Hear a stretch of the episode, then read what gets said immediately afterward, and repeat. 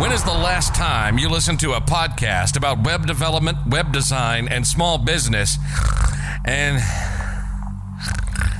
didn't fall asleep?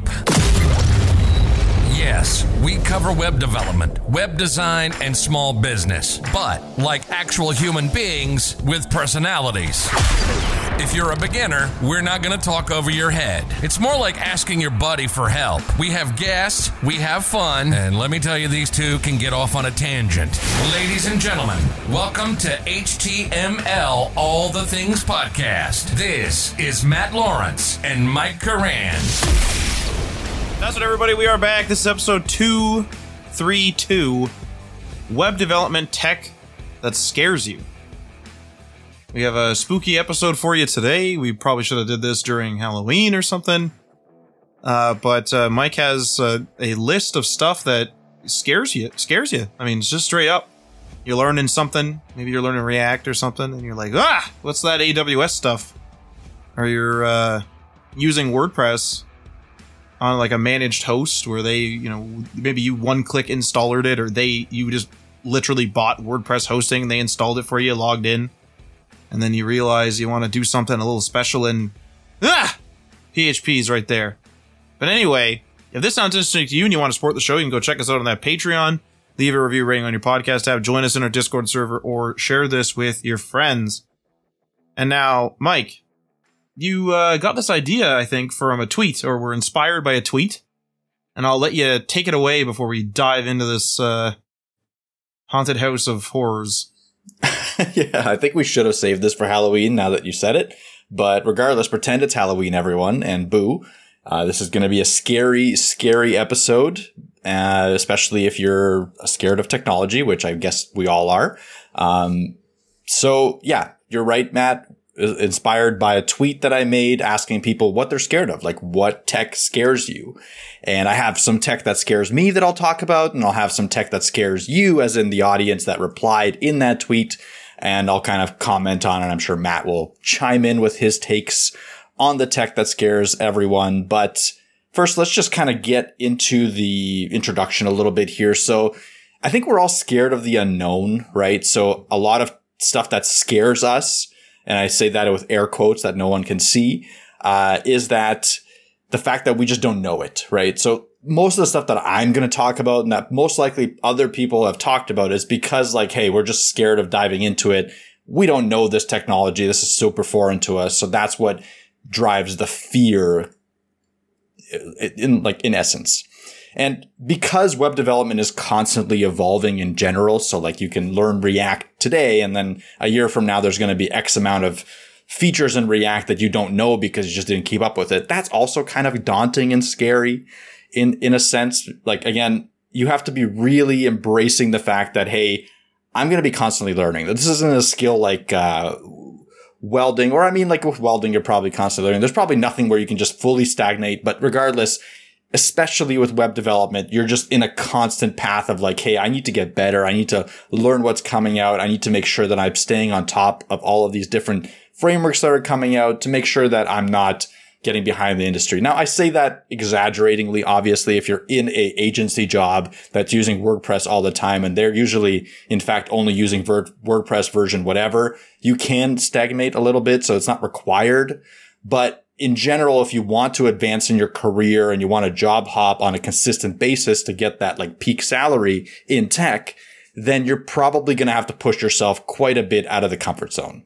So that's where the fear comes in. And I think having a little bit of fear jumping into technology is it's not there's nothing wrong with that. I don't think that that's something that's that's not an indicator that you're not cut out for this. I think that's more of an indicator that hey, this is something that yeah, it's a little bit scary, but I can just take it a little bit at a time, take it step by step at a time and maybe get to a point where I'm not as scared of it, right? The the big thing there is that is that there's that anticipatory, I guess, anxiety or something where you're thinking, "Oh no, like I'm to have to learn uh, you know, I'm learning React, but I mean, I'm to have to learn like how do I like make like deploy it and what infrastructure do I need and how much traffic is there on that thing and is that server bolstered and I don't know anything about server admin. And it's that anticipatory like oh no no no but when thrown into it like when thrown into an issue when given the task hey build this either given to you by yourself, where you've decided you want to do a, a, a project. Actually, that's probably the best way to think of it is if you take the client out of it, the client adds a stressor level to it where you're like, oh my God, like I'm going to look like an idiot. I have to do this quickly because they're panicking because the site's in trouble or the site needs to go up for the first time and they need to sell this product. And what do I do? What do I do? But if you were building this yourself and you had this project for yourself, you might put yourself under pressure and under stress, but it's different. It's, it's, you know what? I'm going to get this done. This is a, you know, a pain, but I'm going to force my way through it. And then when thrown into a similar situation with a client, where their site's having trouble or like they need to do something quickly or, you know, whatever. You just get into it and you do it. And you might struggle. You might have to bring in some help. You know, I'm not saying everything's going to be super simple, but there's a path forward for most people where they, they know, okay, I'm going to troubleshoot this, troubleshoot this, troubleshoot this, Google this, do that. I don't know PHP. So there's, I'll work around that by having a plugin. Okay. I'll do this, this, this.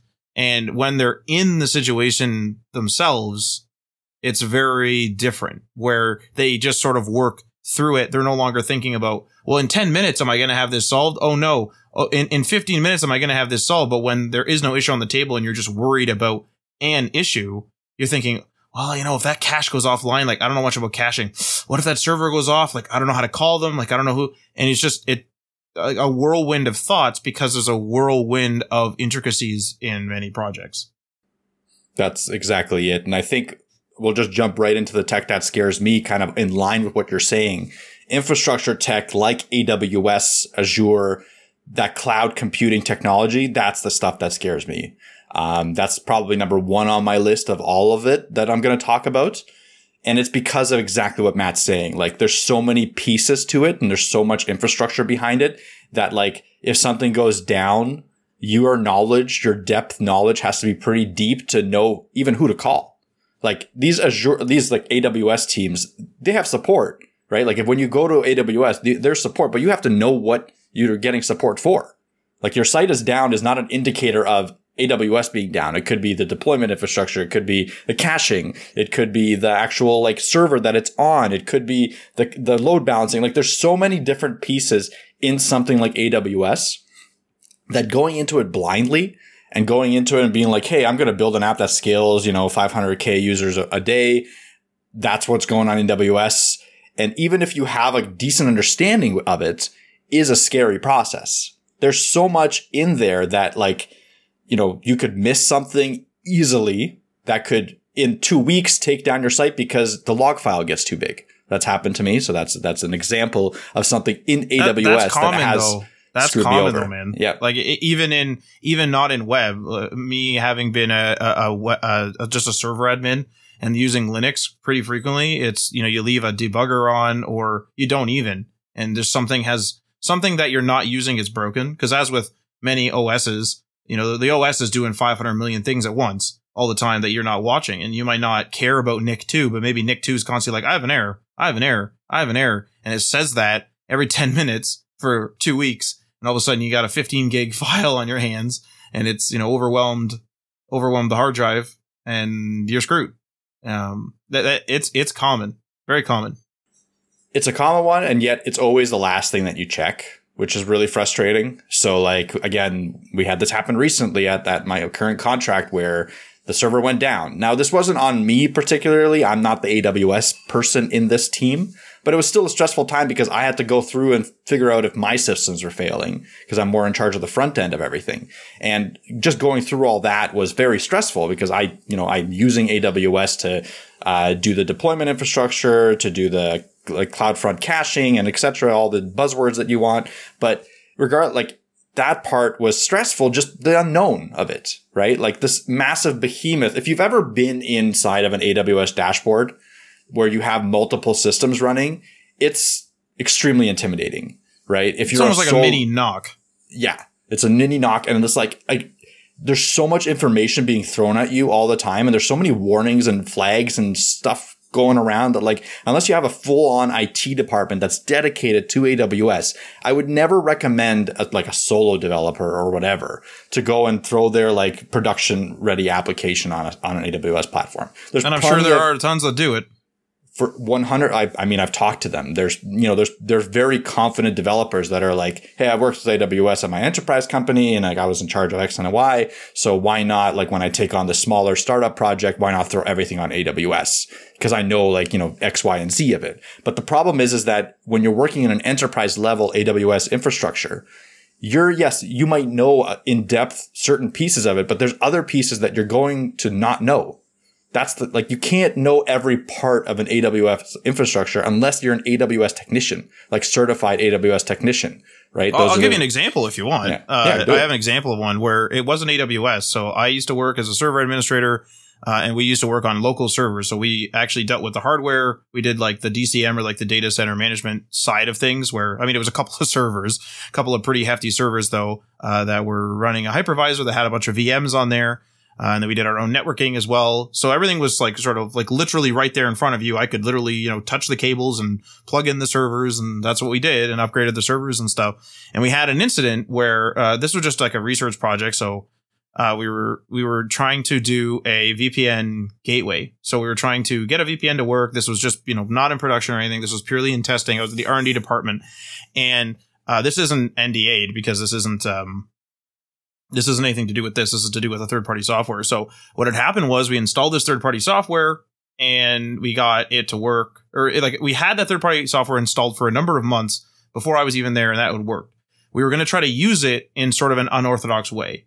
So, uh, but, but a supported way, a way that did have documentation on how to use it.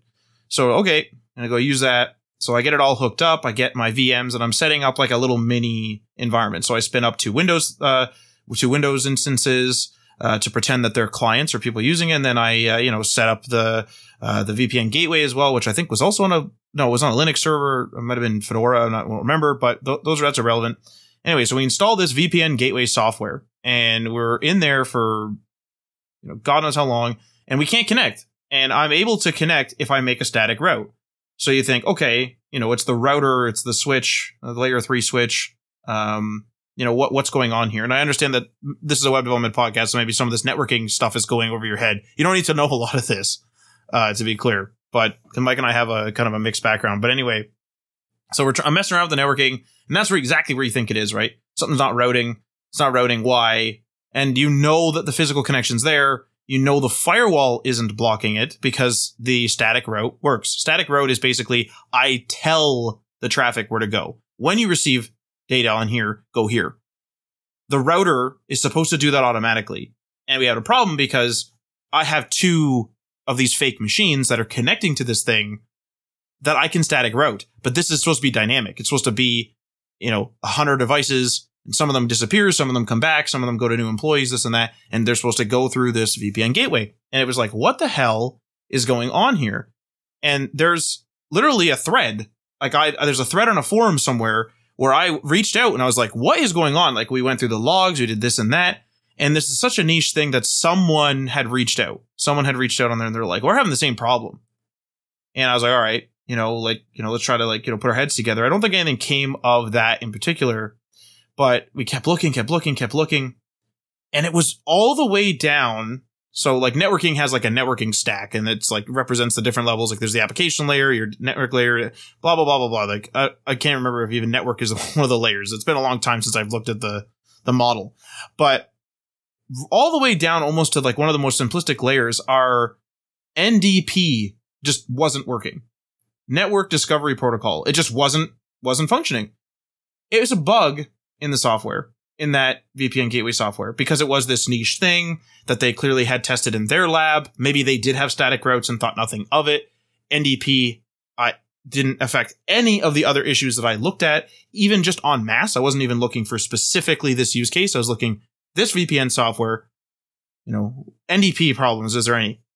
And it ended up being a problem with their software and that was it. Like we couldn't we couldn't move forward with the project in that way. We had to go do something else. I think I actually was done my placement at that time, but that's what we discovered. And I ended up writing that uh, on the forum for anyone everyone that it helped. And I think it helped one person if I remember correctly. But like, what a weird little thing that once again you would never in a million years assume NDP had failed in this particular instance you're looking, like Mike said, everywhere else but the problem because it's in, as the problem is indicating due to the nature of the problem that it's in the router. It's in the networking somewhere, like the, the switch isn't functioning. I know I haven't set up, uh, you know, the virtual interfaces correctly. Uh, maybe I'm on, maybe I'm, you know, not signed in or whatever, right? There's a million and one things that it could be. Maybe it's this server and there's a firewall involved and, you know, we gotta, we got a packet sniff. We have to do this. We have to do that. And that's what we did and kept looking, looking, looking, looking, looking and NDP. And I've never since and never before that ever had an NDP problem. I'm sure other people have had that, but like I said, wasn't on the forum at that time that I saw anywhere, especially not related to our issue or at least not relevant at all to our problem. So just one example of uh, something that if you heard that story, that's kind of scary. Uh, if you were like, man, like I'm new to this VPN software. I don't know anything about that. I don't know what to do because you're anticipating that situation. But thrown into it, you just tear it apart. Okay, I got to check this. I got to check that. I got to check this. I got to check that. I got to check this. Maybe you will never come to a conclusion. Maybe something's just screwed and that's it. Like if there's a problem, there's a problem and that, that's it. But in this case, we came to a conclusion and had to move on to some other software. Um, but it wasn't scary while in it. So and that's more, the thing, you know. Yeah, and that's the thing. Like it's it's it's always the anticipation of a problem, but sometimes the problem can be scary. But when we break it down, like if you're in a coding situation, so for me, like JavaScript usually isn't scary, even though that kind of problem can arise in a complex JavaScript application. No problem. Like any any sort of situation where you have to go layer by layer by layer, framework by framework, that stuff happens all the time that's not as scary to me because I know that I'm just going to sit down, d- dive in and go layer by layer, put breakpoints, put console logs, do my typical debugging techniques that I know. My issue when I go with AWS or like a networking infrastructure is that that's outside of my comfort zone, like severely, right? So it's like, it's not like it's overlapping my comfort zone, but AWS is like a completely different thing for me. So that's why for me, if I were to, you know, be in charge of a project that uh, is at a startup, I would always recommend going with something like Vercel or Netlify or something, a managed service, right? Cloudways, whatever, that has a team dedicated to managing the stuff that I do not want to touch. Now, obviously the, the back, the, the, the side of that that, uh, doesn't work is that if you're, if you need full control and for full scale opportunity, then you need to hire an AWS team. I don't think there's an in between. This is where I kind of differentiate with people where like, I don't think you can go on AWS with the hopes of scaling without first scaling up an AWS team or at least a few people that understand AWS. And that's, that's where my fear comes in. Now, well, it, it you're yeah. getting you're getting close to like I have very minimal exposure with AWS to be totally clear. Uh, most of my server stuff has come from like being, you know, physically in the building with the actual servers. Um, although the infrastructure is similar, but we've asked people on this podcast and off air, you know, hey, uh, your site's pretty popular. You know, what infrastructure you're running? And it just goes in one ear right out the other because they're, you know, they're the JavaScript person or they're the person that knows how to make the website work but they're not the infrastructure person. They don't know. And whether they, they've allowed, and I'm estimating because I don't have an exact example, but whether they've allowed these cloud computing things to just scale themselves or whether they've contracted out that portion, you're starting to get into a different field. Like you're almost getting into IT and even further, if you drill it down into networking, you're starting to get there where IT slash IT slash network slash IT networking will build build that computer, whether it's in the cloud or whatever, prepare it. You tell them, you know, I need this, this, this. They install that software. Sometimes they don't even do that. Sometimes they just do the hardware. At most, they install the software on there. They ensure that that machine via networking is able to communicate to where it needs to communicate. The firewalls are open, whether it's open to the public, whether it's in an intranet, external, whatever. And then they leave it for you to use the applications on there to then make a site which runs on Nginx or runs on Apache or runs on whatever, that's not their part. And so when you start getting into AWS, you're quote unquote virtually in that data center. You're virtually dealing with that switch or that, uh, that server and stuff like that. Like it, it like a lot of the terms I was using earlier, like I didn't try, I didn't jargon it too bad, but I don't, I hope, but, um, you know, talking about, you know, using layer three switches and using routers and NDP, people that are in web development do not know the networking layer, the networking layers. They do not know, uh, infrastructure stuff like that. They, they would not know how much, how many gigs of RAM something necessarily needs. Um, some, there's going to be crossover, of course hundred percent there's going to be crossover. But one of the biggest problems is like you can make an app that runs on your local machine or runs for your team if you're in testing. And then you're like, Hey, let's go. And this happens in video games and everything all the time. The team releases it to the public. Everyone logs in. Bam, it's down. And it's like, what happened? Well, it's not enough. It's like, okay, add some more. Everyone logs in. It's down again. Okay, let's go again. It's not easy. And really it is, like Mike's saying, a different, different teams work almost. Like you're getting to that level, if not in that level in many cases. Exactly. And that that's what that's kind of the scary part is like just the the responsibility of a web developer to be able to take on that additional stuff. And the weird thing is I don't want to go too far more into it, do more into it, but the weird thing is that it can give you a false sense of security in the sense that like you can have an AWS infrastructure spun up for you that will handle stuff really simply right? Like, hey, if you need to host a web app on AWS, it's not like you have to go in and, and, and program the routers and the nginx and stuff like that. There's like a one click setup. But the issue is, is when something goes wrong, there's no one click debug. You have to know what connections it's set up and where, where it made those connections and what servers are running because it's like many different layers that have been set up for you in giving you that option to host there but then debugging that can be a disaster. So again, we can, you know what? We're probably going to do a whole episode on AWS. So stay tuned for that. Like I'm, I'm learning it a little bit at the current contract that I'm on. So I want to talk about it or server infrastructure in general. But honestly, it's just one of those things that's like, I kind of want to keep it as much of a black box as possible. Well, take a look at like a managed service. Like, uh, we, we had, we had Pratham from, from, formerly from Rapid API on and I think I, I think I asked him some sort of question. This is from memory, but I, I think I asked him some sort of question of, Hey, you know, if you're pulling a lot of data or something like that, like, you know, what's the server infrastructure like or something? And he just didn't have an answer because that's just not his job. You know, and, and maybe it's not even anyone's job at Rapid API. Maybe it's the remote things that they're offering and they're the software layer or like, I don't know how deep they go. You know, so I might be wrong there, but, um, like there's it's just a lot of people's jobs are involved with making these complex things work. Yep. Exactly. Moving on though, uh, the next thing that scares me a little bit here is Rust and WASM. So Rust and WASM kind of go together a little bit. WebAssembly is what WASM is, and Rust is a language that can be that can you can use to build WebAssembly applications. These are high performant languages where you need to actually like care about the memory allocation. They're very similar to C. Matt and I have learned C. That was one of the first languages that we learned. And assembly, just straight program. up assembly as well. Yes, we correct. We learned that, but it's still a little bit of a fear for me at this point in diving into it. And it's probably maybe an irrational fear. I don't know, but it's so the paradigm shift between coding in JavaScript and Rust is big.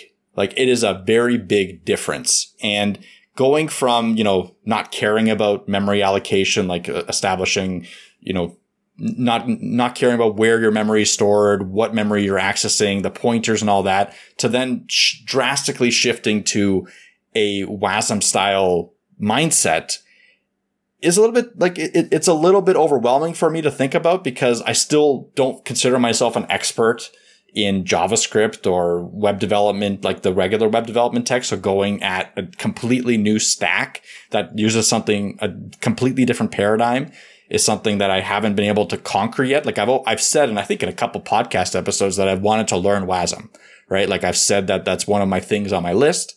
But every time I go to learn it, I'm like, holy crap. Like I have to like re- forget what I learned in JavaScript to be able to really master this.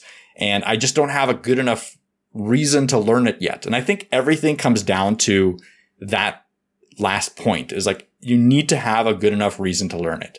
There are for sure opportunities opening up in the Rust and WASM space. Rust alone can now be used to program on the Solana blockchain and blockchains in general.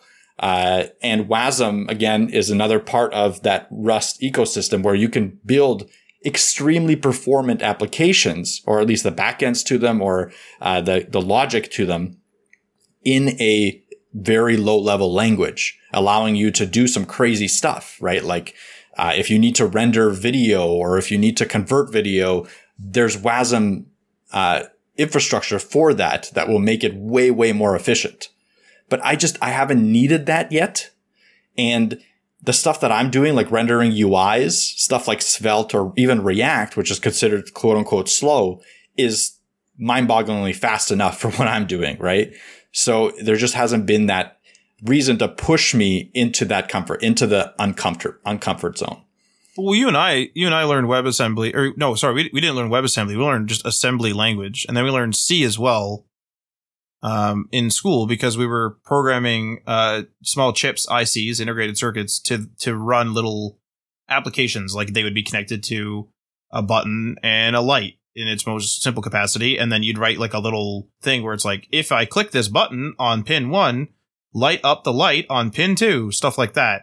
Um, and you can do so with CS or with uh, C and then you compile it down. I would assume down to assembly. Um, if I, my memory is foggy on this, has been a number of years, but we learned assembly first, and it was very challenging. And then you learn C because C is more of like a human interface to assembly, assuming it does go down to assembly, which I'm, I'm fairly certain it does.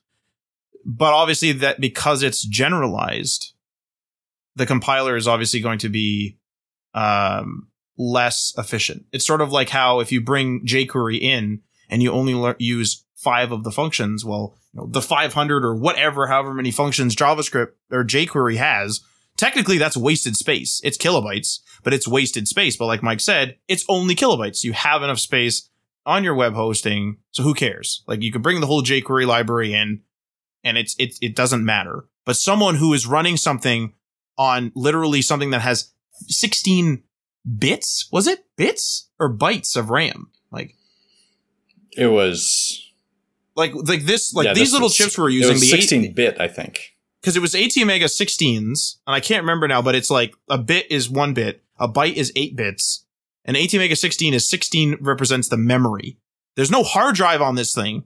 It doesn't hard it doesn't hard store things. Like it needs to be powered on to an extent. You can obviously like load an OS into it, kind of, and then it like we like made our own little OSs on it and stuff like this. Like I'm I'm doing this from memory, so like if you're an Arduino guy or um if you're doing you know integrated circuits and stuff, like I'm probably butchering it to be to be fair to be fair, but um like what a different like what a different world even there. Like going from assembly to C was like whoa this is this is huge we're kind of starting as web developers on JavaScript and, and, and further on, like some of us aren't even started on JavaScript. We're on like another human interface. We're on React. We're on Svelte. We're on whatever.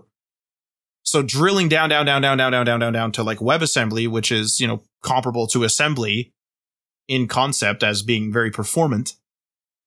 Um, you know, it's a different, it's a different ballpark, but it's for those cases where it matters. You're not going to be hopefully putting websites on integrated circuits anytime soon, but it's 416. Like I remember we had crashing problems, Mike and I did, and then we upgraded to the ATmega 32 so we could have more yeah.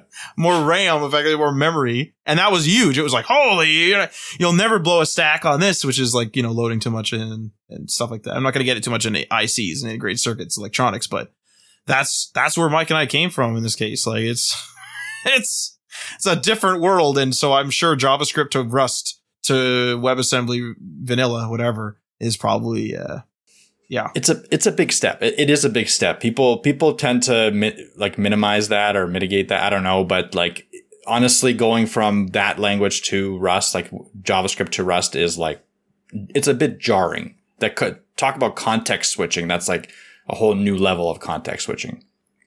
But having said that, next kind of tech. This isn't really tech that scares me, but this is like a, a web development concept that scares me, and that's design.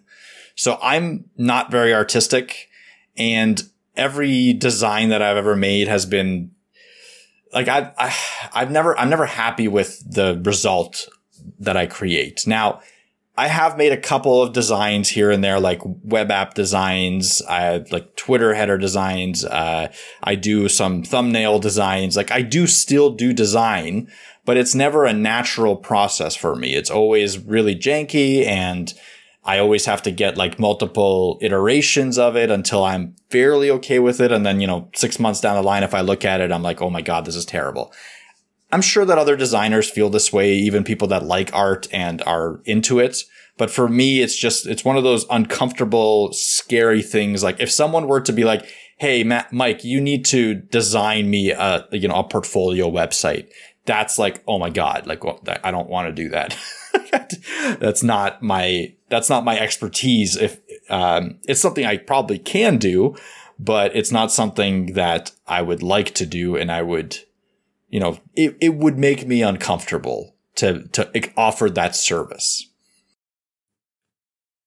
Now, it's, it's, it, yeah. I was going to say it's a challenge. It's a challenge in, in the fact that it's visual and it's being yeah. compared actively because it's visual to everyone else's designs.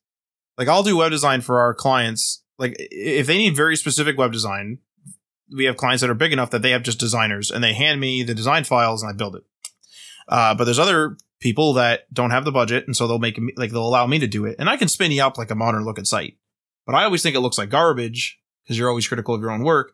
But it's also because it's not as good as someone who designs full time.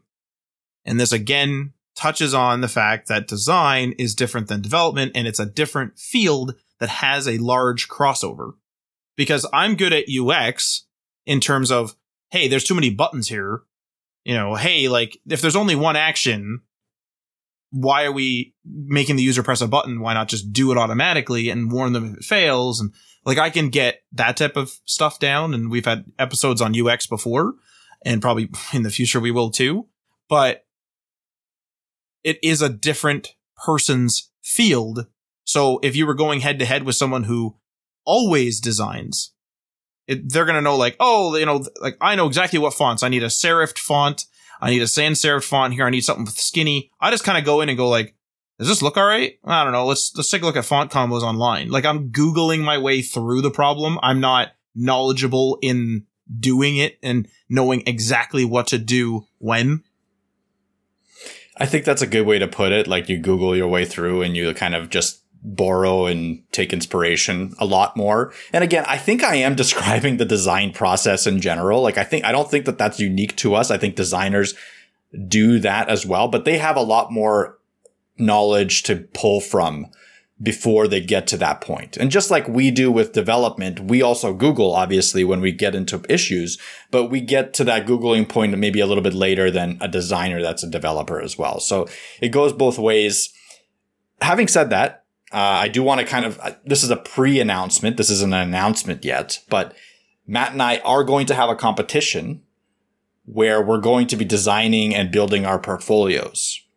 So that's going to get me out of the comfort zone. I'm going to really try to design something that looks decent, right? That looks okay. I'm going to maybe do something a little bit more abstract so this is going to really put me out of my comfort zone. It's something that I'm definitely a little bit scared of because obviously it's going to be very public. We're going to be tweeting about it constantly, maybe even do some uh, streams where we kind of build together or build separately. But it's something that I think is necessary to kind of take that next step and move move into a more again. I, I'm trying to be one of those like a full stack developer that can be hired to build you your application right? Now I could go out and hire people as well, or I could, you know, take some of my skills and be able to do most of what needs to be done and then hire out for different parts of an application. That's really my goal. I want to know enough to build an application start uh, bottom to top, as well as maybe design it a little bit as well. And this is a big undertaking, the design part for me. Uh, the, everything else I'm kind of working towards and I've gotten pretty decent at, but I, I do want to have that skill in my arsenal. And all of that is kind of to the, to the goal of not only just being a developer, like contractor, but also being able to teach from a perspective of knowledge. So if I'm, t- if I'm teaching a full stack development course in the future, I, and I, UX and UI should be part of that, in my opinion. I want to be able to teach it from an intelligent viewpoint, from a viewpoint of at least some knowledge. Because right now, when I'm teaching a course, and people have probably seen this on YouTube or even my Svelte course, the design part, the UI part just looks like crap. And mostly that's just because I'm focusing on obviously one topic, but I do want to get to a place where I'm going to be a little bit better on the design side. Well, there's there's something too that I've noticed recently where I, I, I picked up. He hasn't uploaded a video in a while as of my last check, but I watched this video of a guy who does design and he like sort of teaches you what how to do it. But he it, a lot of it, at least for me, was what his thought process was. And one of the things that scare me as a sort of a subset of design that this guy does cover is uh, brand identity. And if someone comes to us and they're like, "Hey, you know, I am opening up a brand new go kart company. Uh, we want to, you know, we're fast and hip, and we're like, you know, we have the open office space." And then from that breakdown, with hopefully more details, they they will be like, "Okay, now make us a." make us like a, a site with a brand identity and then give us all the files so that we are able to uh, put this on all our flyers and stuff like that. And it's like, uh, yep. You know, I can't really do that. Um, uh, luckily, a lot of the people that have worked with us already have logos and stuff like that, and they're using their websites more like tools, and then we're making those tools work for them. But in terms of going through the process, I would approach it very systematically. When I watch this person, it's kind of changed my perspective because he thinks things through as the brand would. So there's an example where he's going through making a, a menu of some sort, like a food menu. And he's saying, you know what, these, and I'm doing this from memory a little bit, but it's, it's, it's some, something like I'm paraphrasing. It's, uh, you know, these ribs are very spicy and they're always on the rotisserie. So we should have some flame. And to me, I'm thinking the first thought I have is, okay, get a picture of the ribs. We need a title. We need a price. Very systematic that works. No one's going to be like, ah, right? So a lot of our small business people, especially at their budget, are like, yep, perfect. Bam. I can sell my ribs. They know what they are. I've taken a picture of them. Those are my ribs. I'm pr- proud to show that photo. Boom. But if you're trying to make the menu and you're trying to make it real nice, he thinks, okay, well, it needs, we should have some fire because those char marks are really nice. Well, let's have a title, but the title's a bit corporate. It's like, oh, the title is actually kind of corporate. So let's change it so that there's different, um, you know, one word is in font size 10, one word is in font size 20, one word is in font size 40, one word is in font size 3, and it goes up and down. Okay, but that's kind of messy, but it kind of looks like a pattern. What if we put it in the background? Okay, let's put it in the background. All right, well, that looks all right. What, you know, maybe should have some serifs on there. All right, let's put some serifs on there. Serifs look a bit formal. Well, what if we put serifs on some of the words and we do it in a random order? because this is supposed to be like a, a, a ramshackle background. And as he's putting it together, there's points where you're like, that's that looks like crap, but he's not done. And in like to me, as I would go through that, I would stop at the part where it looks like crap, step back, and go back to the systematic. He's he's got either a vision or he's trusting his thoughts as he goes. Then he says, "Oh, you know, like this is a, just a background, and we can really read the text. We don't really need to read the text. Let's lower the opacity. Let's have the fire overlay it. Let's blend it with some wood because it's a wood fire rotisserie place. Now let's do, and it's like, holy, like y- this makes so much sense than just being like font pairings with Roboto font size, font, font pairings with Open Sans, font pairings with everyone's favorite Comic Sans. You know, it's a, it's a totally different thought and it's super enlightening, but it's scary because he's not necessarily doing brand identity in these videos, although it's very related, if not actually it. Um, it's like, like this so beyond. Like we work in a visual medium. Websites are ver- more like very visual. Obviously, there's like screen readers and stuff that we uh, accommodate for as well, but it's very visual. You you you send your draft to your client. They visually look at it. They functionally check it, and then they say yes, good, publish it. Right and it's so difficult to have that hole in my knowledge where I'm like, man, I can't, I can't do that. And that, that's, uh, it's like a black hole. It's scary. It is scary. And that's the, that's the scary thing. I think what you just described is that trust the process technique.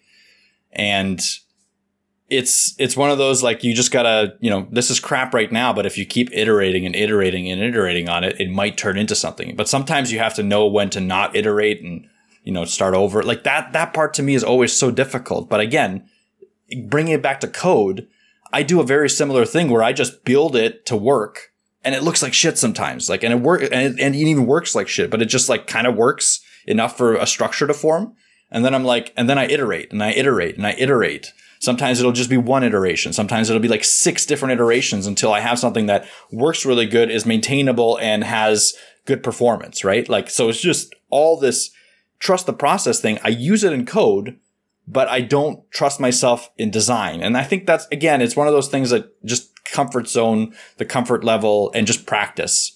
Just being able to just sit down and have the time to just go through and practice is a luxury at this point. Like there's just so much that we're doing and it's something that I want to, I want to be able to do. And again, design is something that I am going to take a little bit more seriously. I'm not going to become a professional designer. That's not the goal, but I do want to understand the process from which we can create decent looking applications, right? So that we can offer that service or at least hire someone.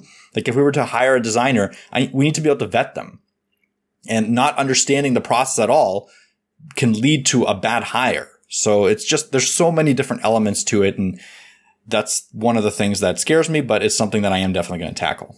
You know what validates these fears though is the existence of services and or applications, which are often also services, um, that solve or mitigate or smooth over these things.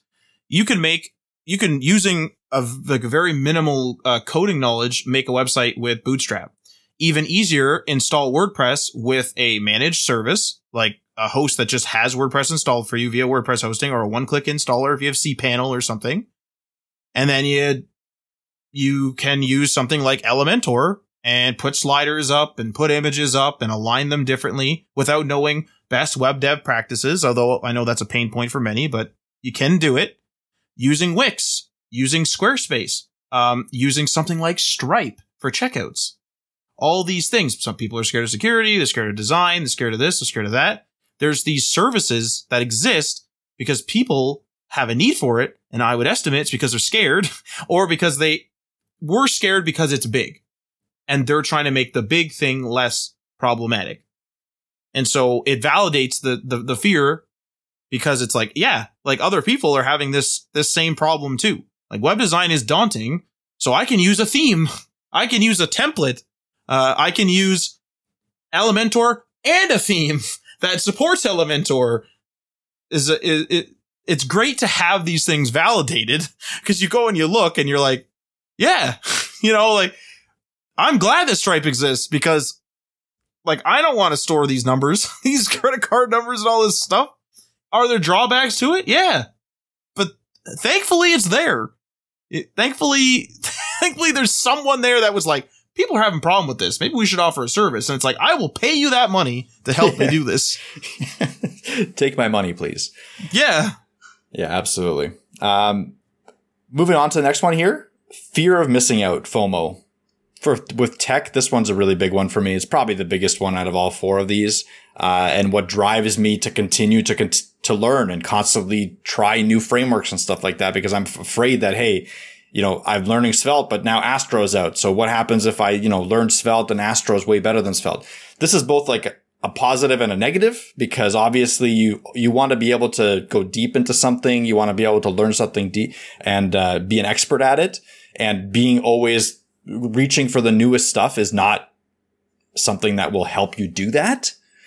But in on the on the other front of it, you you do want to at least stay in touch with what's out there. And we've said this many times. I'm not going to go deeply into it on the, in this podcast episode, but just having, you know, your, your hand on the pulse of the web development industry is going to help you in the future in those meetings where like a, a director asks you, like, what should we use for this? Having an opinion on a different, on a different uh, approach, having a way to switch jobs easier because again, like if you were stuck in Angular 10 years ago, and now you're looking for a job, there is still Angular jobs, but there's less. Like React is now taking over, right? So 10 years from now, if you're stuck in React and Svelte has now taken over, I'm not saying that's going to happen, but if it does, you might be out of options. And people that want to switch jobs more often, especially let's say in the first five years of your career when you're trying to elevate your salary to a point where you can live uh, comfortably, that becomes a very big consideration because switching jobs, again, you can switch jobs from React to React to React, sure. But if you open yourself up to other opportunities, other technologies, other web, other tech stacks, it, sh- it starts to, again, you start to widen your reach. And doing that early on can be a huge benefit for getting the right opportunity that fits you every time. Now, again, it is still important to go deep. It's still important to understand the technology from a expert level at some point. So if you're, you know, if you specialize in React, you are going to have opportunities. I'm not saying that you're just going to be gone, but again, it depends on where you're at in your career and your drive to elevate yourself and get to a, a role that you want. There is also like there is absolutely the value in becoming an expert, even if it's something like a no code tool. Like I'd consider myself pretty much like a Webflow, at least a vanilla Webflow expert at this point. I know a lot of people will code up plugins and stuff like that that work with it, and Webflow now has a marketplace, so there is quote unquote official support for plugins and whatever. I understand that. But like in terms of just using vanilla Webflow, I can make up a lot of stuff and get a lot of stuff working. And then I've also made some plugins myself. So like that's kind of a deep dive, but, but we have done work for people on Squarespace where they're just confused, even though it's mostly just menus and stuff like that. That's supposed to be DIY. It's like they're just like, Hey, you know, I'm not a computer person. I don't know. And so they need help. Right. And it's good to have that stuff. And I was going to also mention very topical is in the midst of this layoff I don't know if it's a recession or whatever it is. Ask the financial experts that. But in terms of lay, being laid off in general, um, it's great to know, like, if you're a, a React expert, maybe that's the next job you want to get. But if you are going to struggle due to the market or whatever, due to the mar- due to the marketing conditions preventing you from finding a job easily, you might save yourself with some freelancing with some small to medium business businesses, and maybe like you are going to spin them up on something like Wix you are going to spin them up on something like Squarespace. And just knowing that they exist and knowing what they are, you don't need to be an expert in them. Now, of course not. But like I the other day just went in and was like, okay, this person runs a restaurant. This is a video I watched. This person runs a restaurant. They are not technical beyond like normal techie, maybe like they're a little bit technical, but they're, they're, they're, they are a restaurant owner. And they showed other restaurant owners how to do an advanced setup in Wix for uh, like a checkout. Hey, this is how you do food delivery. This is how you take the orders. This is where the receipts come from. Whatever. And I just watched that, and I'm not gonna become an expert in Wix, but now I know just in the back of my head that if someone calls me and says, Hey, you know, I'm looking at getting a menu, but I'd like it to be fast, efficient, and, you know, I, I want it up all the time and this and that and the other thing. It's like, okay, well, hang on. Like, I know of a company that will handle the uptime.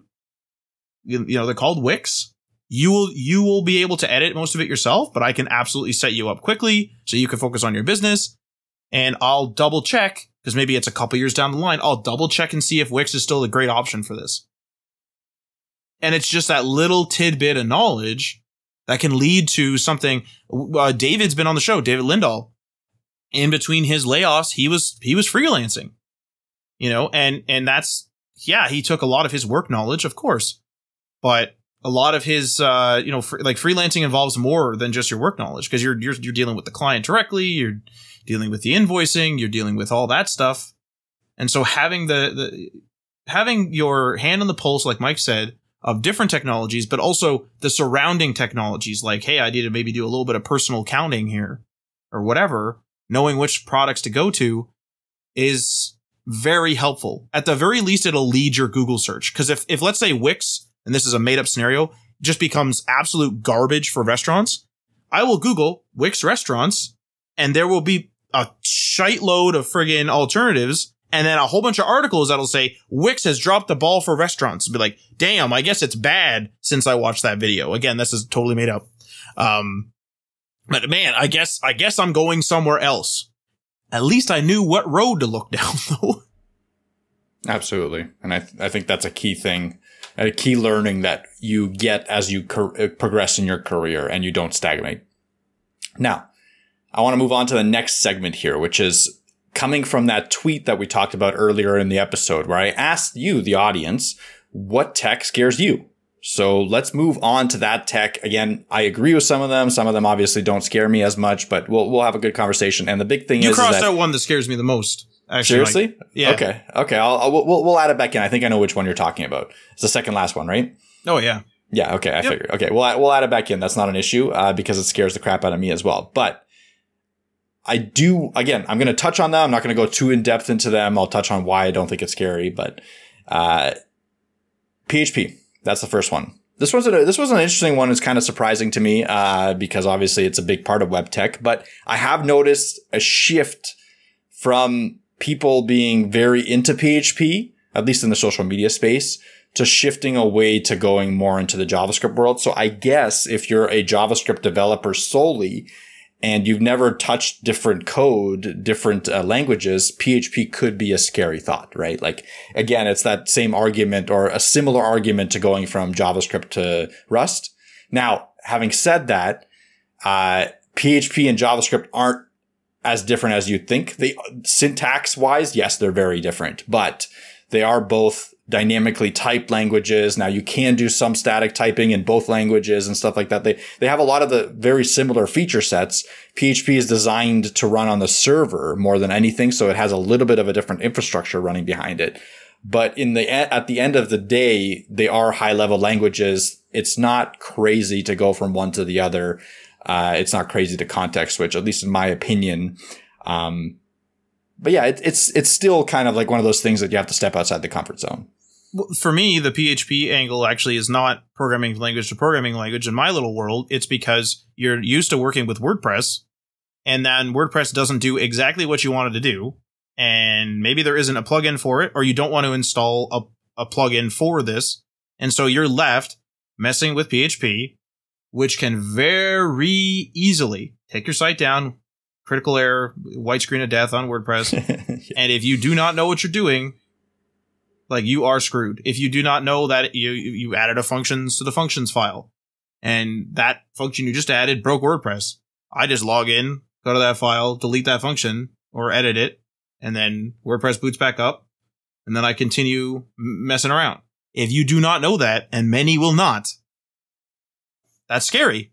It is scary because you only work with WordPress. If if I could take Webflow down right now, I don't know Webflow's file structure. That'd be scary. Well, you'd be screwed if you you don't have access to their uh, like infrastructure. Yeah, it's a different it's a different Yeah. case. Yeah, it's not self-hosted. Um, but like if I, you know, if Webflow became self-hosted or had a self-hosting option, and then I took down their thing, I'd be like, I don't, I, Yeah. I don't know.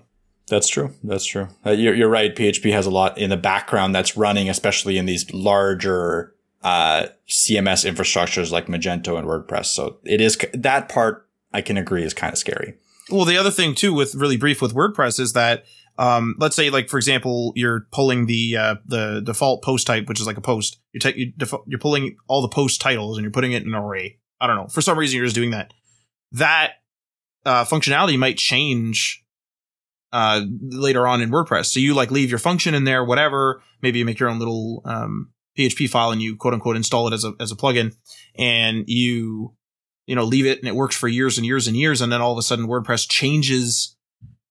Of which WordPress is very good for back backwards compatibility, but let's say WordPress does make a fundamental change, and you're pulling on a thing called title, and title doesn't exist anymore. It's called name. Maybe that's going to white screen of death you. Maybe it's not. Maybe it's just going to cause an error in the thing that you're supporting breaks, but still, it's still something to be like, oh, great. Or now you're doing the deprecated way, so it is supported, but it isn't ideal, and then the list goes on. Yep, exactly. Moving on to the next one here, React. This one was mentioned quite a few times. It actually wasn't the number one thing people were scared of. It was probably number two. Uh, number one, you're going to be surprised about. So it's going to be the last one. So just stay tuned for that. But with React, it's understandable 100%. I have talked to people that are just getting into React from JavaScript. I have mentored them. I have taught them everything. It's the step to take to take to get there is a problem and it's mostly in my opinion due to the material out there for learning React has this problem where it started out as a class based system with like create React app and like extending extensions of classes and then converted to a hooks based system with stuff like use state, use effect, stuff like that. The separation between the two is very muddy. And when you go to Google to React tutorials or React courses, depending on when the courses were created, they could be either class based or hooks based. Now everything is moving to hooks now, including the new React docs. Thank you. Uh, but the old React docs, the ones that are currently the, the live ones, have a mix of the two in there. So you have some class based stuff and some hooks based stuff, which are not compatible with each other. So it's a whole disaster of like, how do I troubleshoot this? Is this a class based error? Is this a React error? Is this a hooks error? Or is this a JavaScript error? Like you're literally going through layers upon layers upon layers to figure out what's happening in React. Once you grasp that part, in my opinion, it gets a little bit easier to learn and understand and debug. It's just that one step to take and it's an extra step that shouldn't be there really anymore. Uh, because again, in the React documentation, you really don't want to have two different ways to do something, like completely different ways to do the same thing. Uh, and thankfully, we we are getting around that soon. It's it's a tough one because once you understand it, it's not too bad. Moving on. I'm, have, I'm, just I'm just scared of it, so I'm just. I I fully understand. I, I, I saw JSX. Uh, this was like a long time ago. I remember like just watching a YouTube video. This was a long, long time ago. So probably the class base back then. And I, I like, they're like, oh, you need another, you learn another syntax. I'm like, all right, well, I want to make this thing appear. Tried it twice, didn't work, and I didn't need it for anything at work at the time. So I was like, all right, and I just left, and that was it. that was the end of that. Yeah, and that was a barrier for me for a long time too. And thank thankfully I did take the plunge into it, and I, I do I do kind of like React now. Okay, I, I, I use Next.js, which is a React framework on top of React. It's good. Honestly, it's fine. There's something like little tidbit, little nitpicks I have, but overall, once you understand it, it's not too too bad. You're just adding stuff to get further away from your real fear, which is WebAssembly. That's what you're doing. That's what I'm doing. Exactly. I'm never going to learn WebAssembly because I'm just going to keep adding other shit on top of it. Just in case WebAssembly breaks through the first wall, you're already like three walls away. yep. Yep. Yep. Exactly. Next thing, and this one, I don't, I don't know the exact reason that people are scared of it, but I can guess AI. So that this one mentioned again a few times in in that thread, and my guess is a lot of people are scared of it because they think it's going to take their job, right? A lot of the new GitHub Copilot stuff and a lot of the obviously Chat GPT that we talked about a couple weeks ago on the podcast. This stuff has the potential to essentially write code for you. And if you have that potential, that means that maybe you, you're not needed. I, again, I, I reiterate, I'll reiterate what I said before where yes, I guess it has that potential, but I think we're still pretty far away from it. I've been using it more and more as it's progressed, as it's evolved. And the more I use it, the more I understand that, hey, unless you're a developer and, and not only a developer, a decently seasoned developer, you're probably not going to get as much benefit from it as you think. So it's not, first of all, the biggest issue with it is like something like ChatGPT is it'll give you answers to any question you ask it. And sometimes, or a lot of the time, those answers are dead wrong. But it doesn't say like, oh, this might be the answer. It says this is the answer and then starts spitting out what looks like extremely accurate code. And when you go to implement it, something will be wrong. But if you're not a good developer, you won't know what's wrong. So it's not helping you. It's actually hindering you in that situation. You won't be able to troubleshoot it. Like it's going to give you something that's more advanced than you could even write, even with a lot of work and, and, and effort very, very potentially it could do that. And it has done that for me. So again, it's one of those things where it's really cool. Like if you give it very direct prompts that are beneficial to you, to your particular workflow, it can actually speed you up as a developer. And that's where I think maybe it will take some jobs in the sense that like a senior might not have to have as many juniors, but we're not there yet, even at that stage. And to get there, I still think that we're, I don't know. I think like we're still like five, ten years away from that, from the point where it's going to be writing code for us accurately. I, I'll eat my words if Chat GPT four or whatever comes out and it's amazing, which is supposed to come out this year. But from what I've seen, it's kind of dumb smart. And that's where AI is at the current moment. It's really cool and everything is being built with AI and it's the new trendy thing. But at this point, it's not something that should, you should worry about taking your job. It's something that you should worry about learning so that you can enhance your own skills and be better at your job. AI is a problem right now just because it's really hard to look through the noise. There's people that are publishing things like AI with Webflow and AI with CSS and AI with, and it's it's endless, and it just becomes like okay, like you have intelligence, and this thing also has a level of intelligence, and it's not like it's it's cool and it's a cool tool and it's a cool toy as well sometimes, and great. And could it take your job away? Maybe, but I mean, who else knows what's going to happen? You know, like it, it, it's just one of these things where keep an eye on it.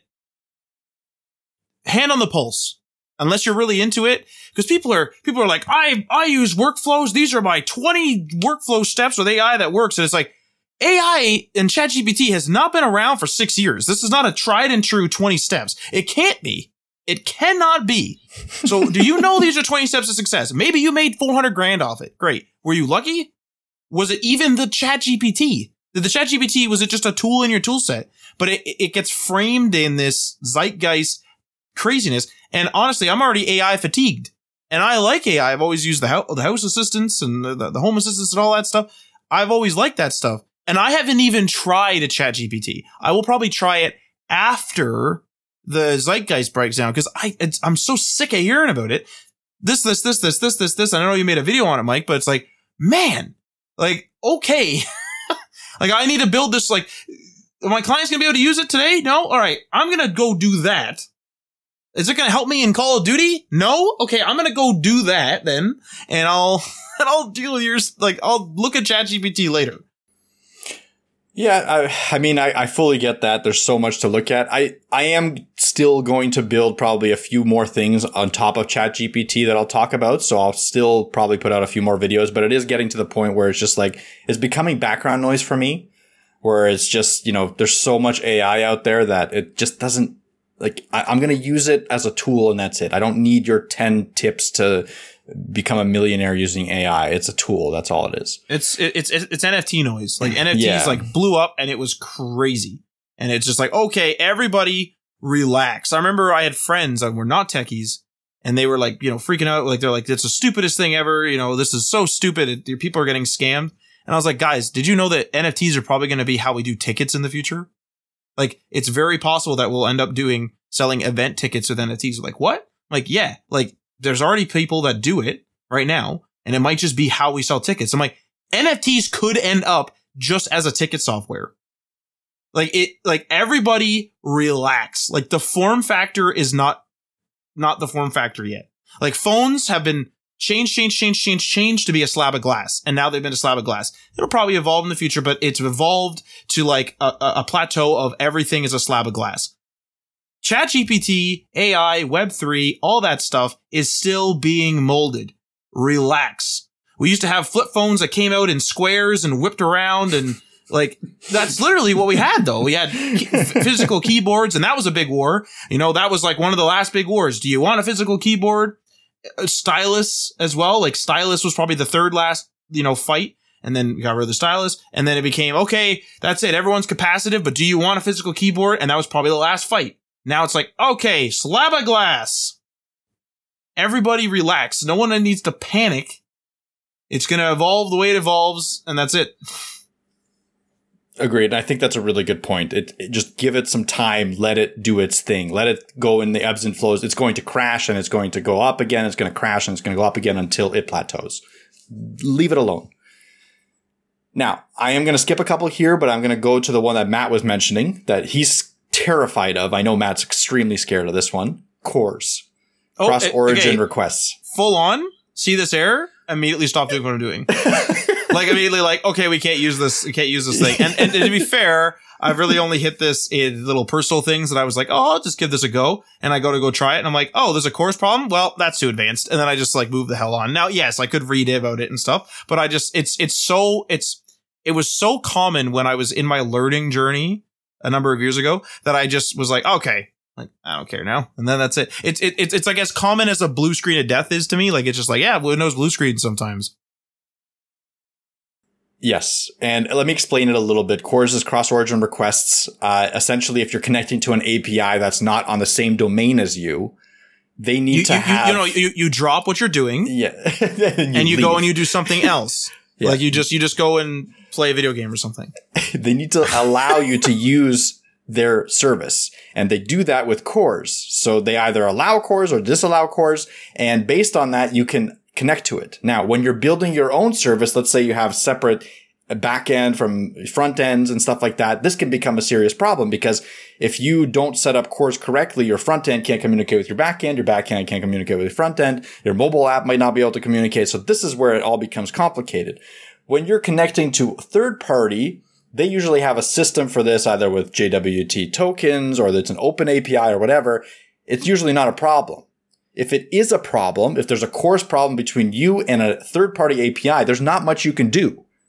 And this is the, I can see this being a fear because like you don't have access to their backend. All the CORS stuff is on their backend.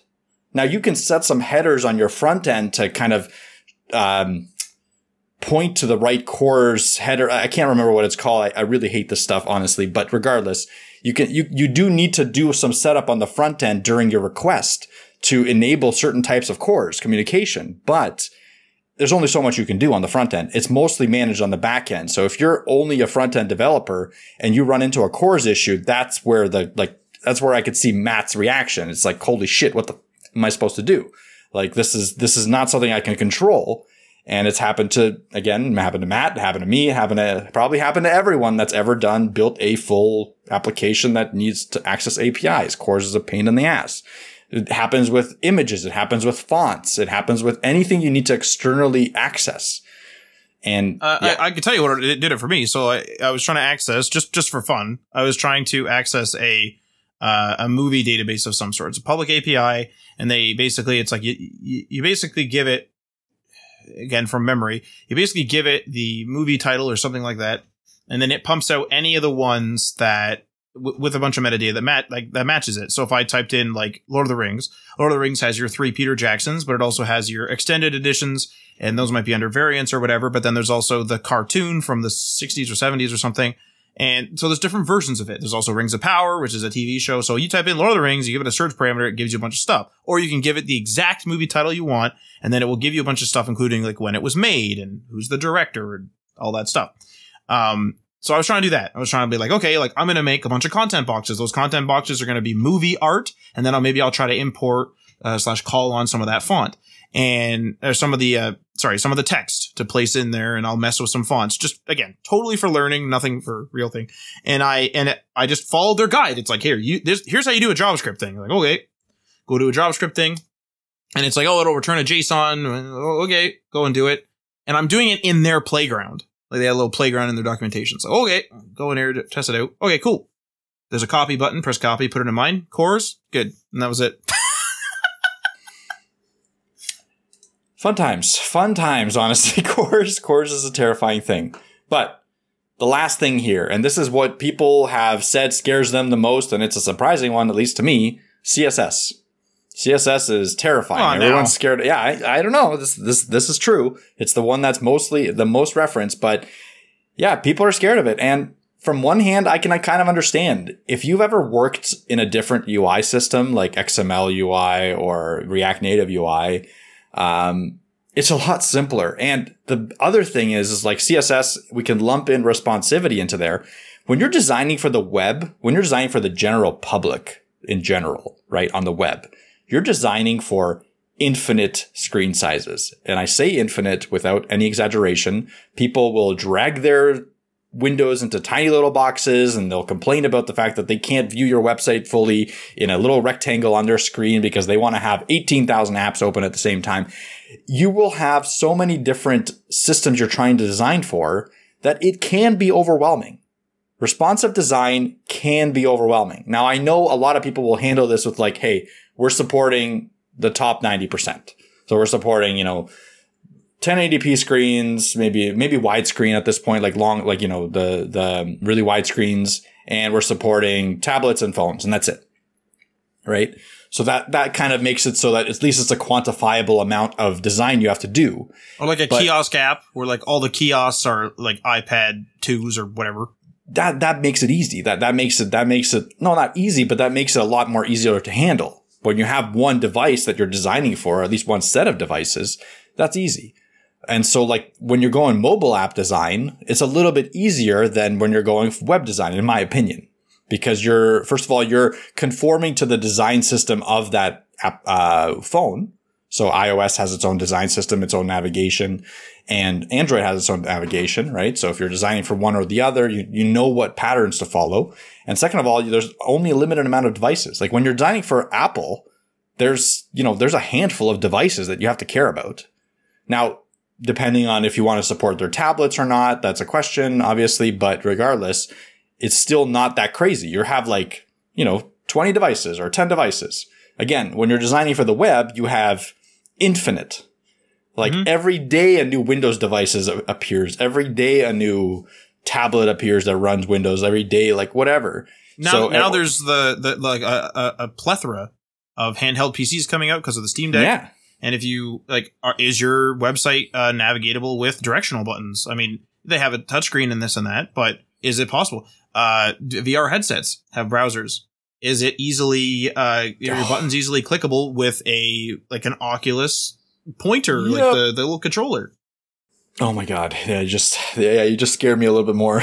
I forgot about VR because that's that's a whole other platform we're gonna have to tackle at some point. There's a the thing the thing with CSS though, and, and this is probably like um true with a lot of things is like I used to be afraid terribly of like taxes and stuff, like understanding the finances of it. And I absolutely leave it to the experts to do their return and make sure our books are correct. But I told like I I've said this on the podcast before a couple years ago. I just dove into it. I was like, I'm sick of being scared of this. That's it. And I've just gone in and it's completely changed like how I handle my finances and stuff like that. And I and I've only learned to a point. I learned like enough to be like, okay, I know how to Google things now. I am not the accountant. I'm not going to be ever at the accountant level because I don't want to do it. But now I'm not scared of it anymore. With CSS, like you're saying, Mike, I know so much CSS, so like I'm so familiar with it.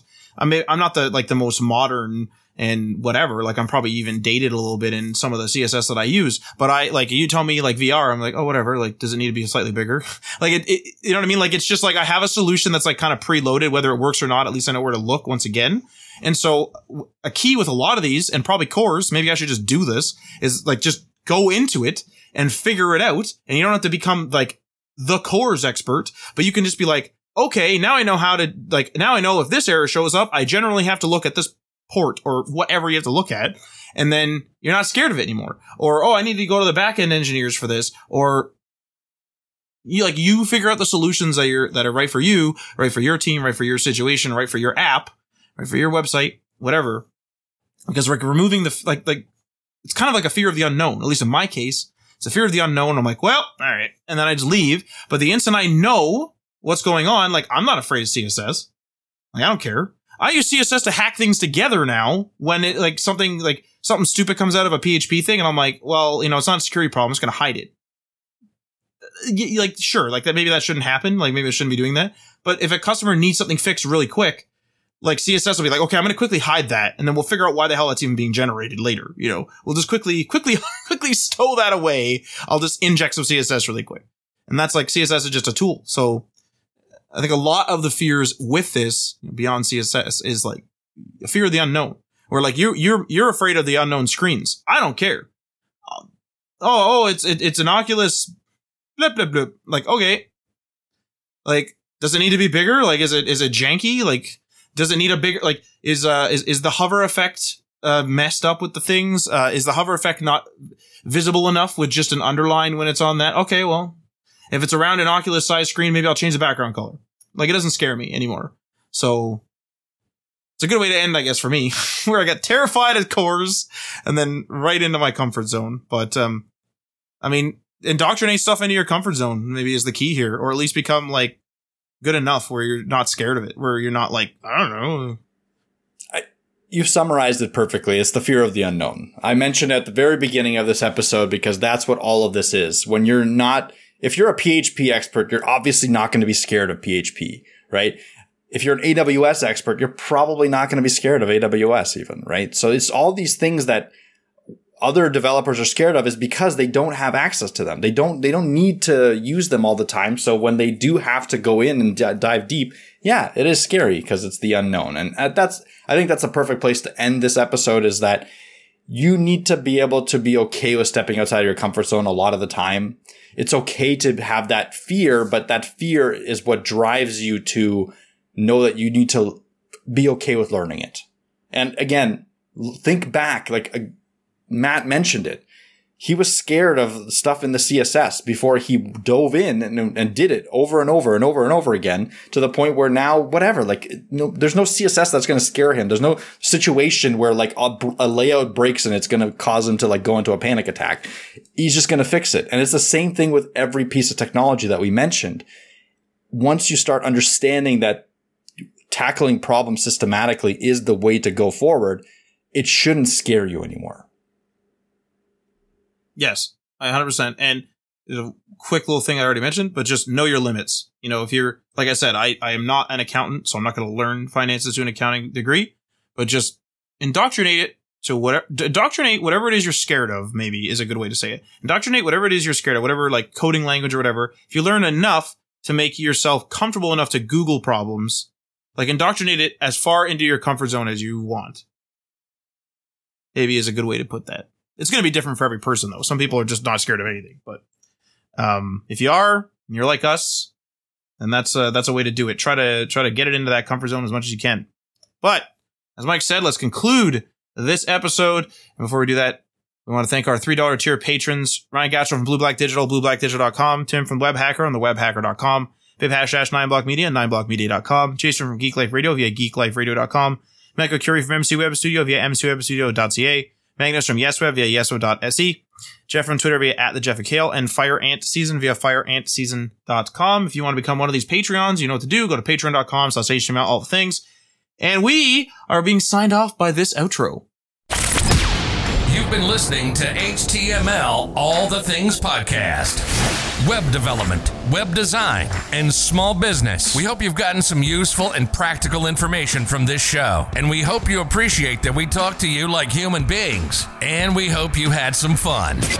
We'll be back soon, but in the meantime, hit us up on social media on Facebook, Instagram, and Patreon at HTML All the Things, and on Twitter at HTML Everything. Until next time, this is HTML All the Things signing off.